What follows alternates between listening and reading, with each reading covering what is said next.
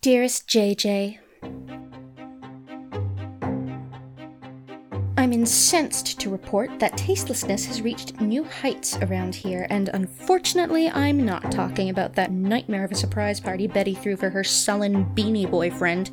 No, some lunatic couldn't wait five minutes after laying you and Daddy to rest before hijacking the limelight and putting a bullet in Mr. Andrews. That's all anyone's talking about, but I promise that I, at least, am still thinking about you. Oh, he's all right. I made sure of that. Seeing as Archie was so generous with his vitality, I thought I'd return the favor.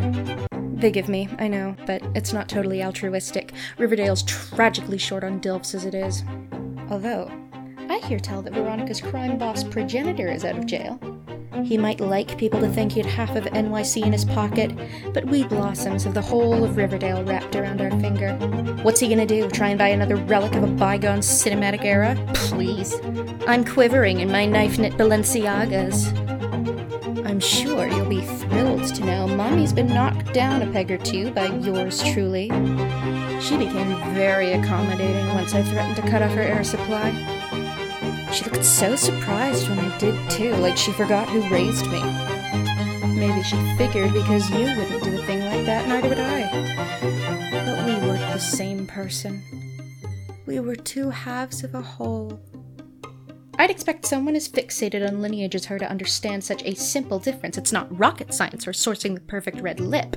You have the moral backbone of a saint, and I would partially asphyxiate my last remaining family member without hesitation.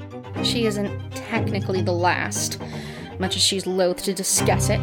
You'd think at some point between Grandpappy Blossom's time and ours, someone would have mentioned there's a whole house full of blonde bumpkins that shares our DNA. But no. Instead, Mr. and Mrs. Cooper barge into Thornhill like the cock and the cock of the walk in the middle of the night, snatch your mind blown baby mama, and leave without so much as a thank you for taking such good care of her. And we did. We only drugged her once, and it was totally harmless. It's not like we sent her to a convent or anything. Whatever. She's probably due soon. I never got a chance to ask what baby names she was considering. One better be named after you. It's the least she can do. If not, I'm sure with our means it wouldn't be too hard to get the legal documentation changed without her knowing. I think that's all my news. If there's something else, I don't remember, so it can't be that important anyway. Miss you dearly, brother mine. Kisses.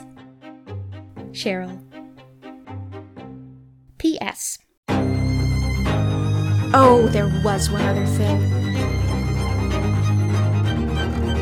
I burned our house down.